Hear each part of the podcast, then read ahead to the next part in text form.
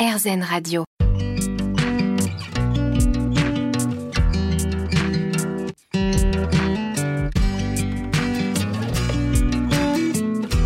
L'instant présent Aurélie Godefroy. Bonjour, c'est Aurélie Godefroy. On se retrouve pour l'instant présent, votre émission hebdomadaire sur RZN Radio. Avec nos invités, nous comprenons l'importance de se poser en conscience, de s'ancrer, de méditer, de mettre sur pause dans notre vie quotidienne pour mieux vivre les différentes problématiques que nous pouvons rencontrer, que ce soit au niveau personnel, professionnel ou encore émotionnel. Et j'ai l'immense bonheur d'accueillir aujourd'hui Nadalette Lafonta. L'instant présent Aurélie Godefroy. L'instant présent sur RZN Radio avec donc aujourd'hui Nadalette Lafonta. Bonjour. Bonjour Aurélie, bonjour à tous. Alors vous venez de publier Nos tempêtes sont à la hauteur de nos rêves. C'est aux éditions Guy et Daniel, une très très belle maison. Avec en sous-titre Manifeste pour ne pas passer à côté de sa vie. C'est-à-dire? Manifeste, c'est très clair, c'est ce que ça vient de manus en latin, la main. Ça veut dire qu'on doit quand on a un rêve, l'incarner, incarner sa transformation, incarner sa nouvelle vie quand il y a nouvelle vie. Et surtout, euh, un manifeste, c'est quelque chose qui vous engage. C'est-à-dire qu'à partir du moment où on met sur le tapis, et surtout dans un livre et dans, dans une émission publique, un certain nombre de croyances ou de choses auxquelles, dont on est convaincu, mon Dieu, il s'agit d'aligner ici et maintenant sa vie sur ce qu'on dit. Mhm. Alors on va revenir bien évidemment plus en détail sur certains aspects de ce livre. Bien évidemment, on n'aura pas le temps de passer tout en revue, mais voilà, ça donnera quelques pistes à, nos auditeurs. Mais avant, j'aimerais savoir comment est née l'idée d'écrire ce livre. Il y a euh, en 2014, le 14 octobre 2014 pour, pour être précise, j'ai été opérée d'une scoliose et on m'a fait ce qu'on appelle une arthrodèse, c'est-à-dire qu'on m'a mis deux tiges de titane dans le corps et normalement tout devait aller bien. Sauf que quand je me suis réveillée de cette arthrodèse, il y avait beaucoup de chirurgiens autour de, de, mon lit, ce qui est jamais très très bon signe dans un hôpital, et ils m'ont dit, Madame, l'opération a réussi, vous savez la bonne nouvelle avant qu'on vous assène un coup, mais vous êtes paraplégique et vous ne remarcherez jamais plus. J'ai eu euh, un ou deux ans de rééducation assez intense et vous voyez bien qu'aujourd'hui, en effet, je suis debout, mais je marche avec des cannes et la, possibilité de me casser la figure à peu près à chaque coin de rue.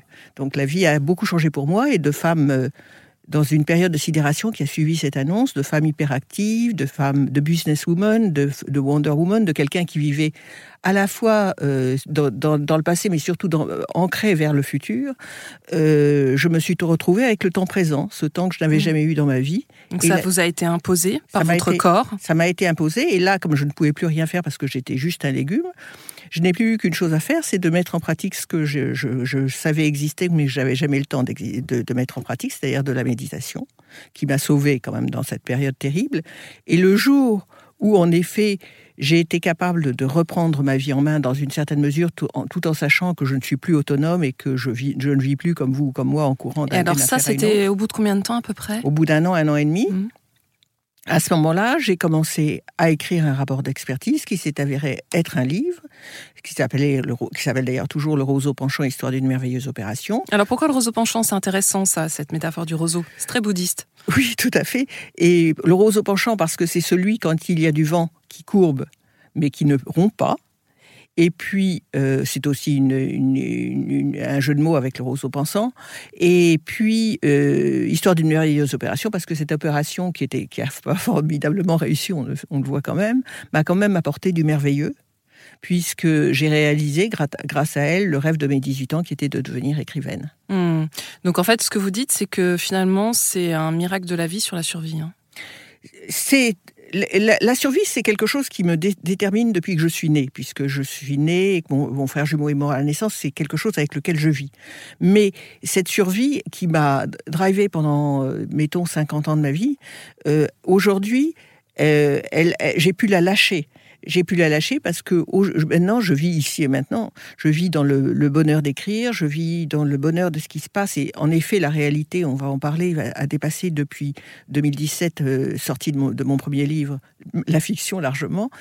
Et on a toujours, dans quelques épreuves qui se passent, ou du moins moi je le crois, un bénéfice caché. Hmm.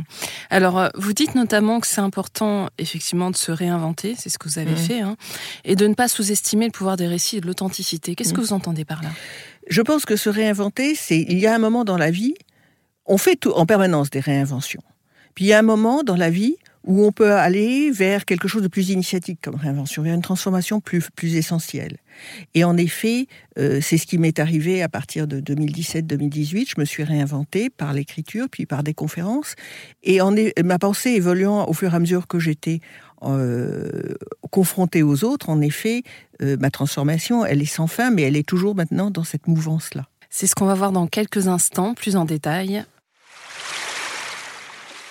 L'instant présent Aurélie Godefroy. L'instant présent sur RZN Radio, votre émission hebdomadaire. On se retrouve aujourd'hui avec Nadalette Lafonta qui vient de publier Nos tempêtes sont à la hauteur de nos rêves. Alors, euh, Nadalette Lafonta, vous en parlez dans votre livre. hein.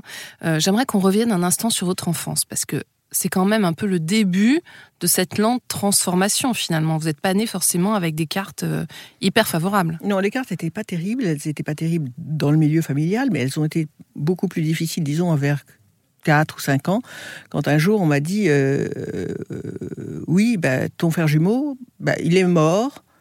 Et en fait, euh, avec cette espèce de, de, de- sous-entendu, il est mort, mais toi, tu es vivante, tu as dû lui, lui filer un petit coup sur la caboche pour passer la première. Et ça, pour une enfant, c'est assez douloureux, forcément, puisque on, ne, traduit pas toujours tout cela très très bien. Mais ça veut dire plusieurs choses. Ça veut dire que, en effet, il y avait un, sentiment de culpabilité. Il y avait la peur euh, d'être abandonné ou d'abandonner, puisque le premier homme de ma vie était déjà parti à la naissance. Il y avait la peur de faire mal à- aux gens qui m'approchaient ou qui pouvaient m'aimer, ou qu'ils me fassent mal.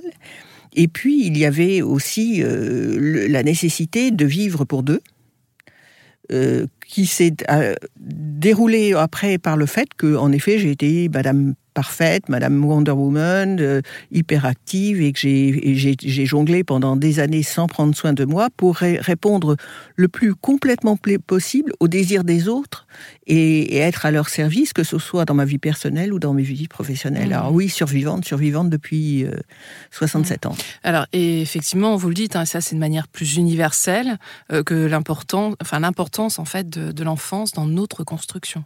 L'importance de l'enfance dans n'importe quelle construction, oui, c'est c'est absolument essentiel.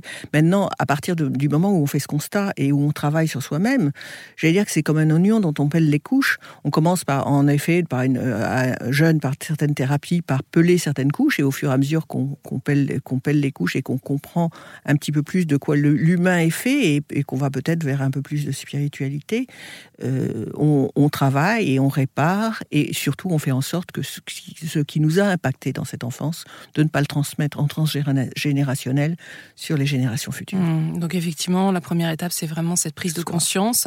Et alors, euh, vous avez abordé là rapidement, vous, euh, votre blessure, qui est la blessure d'abandon. Mhm.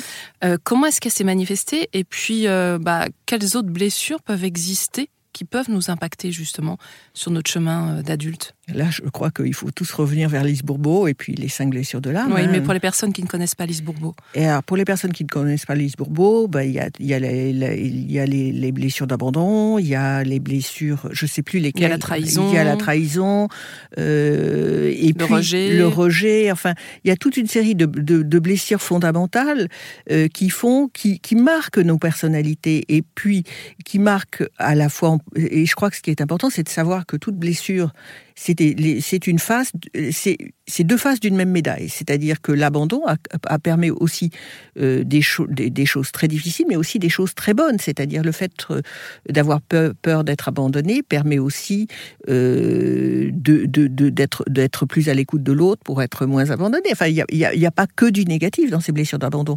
Elles sont euh, structurantes.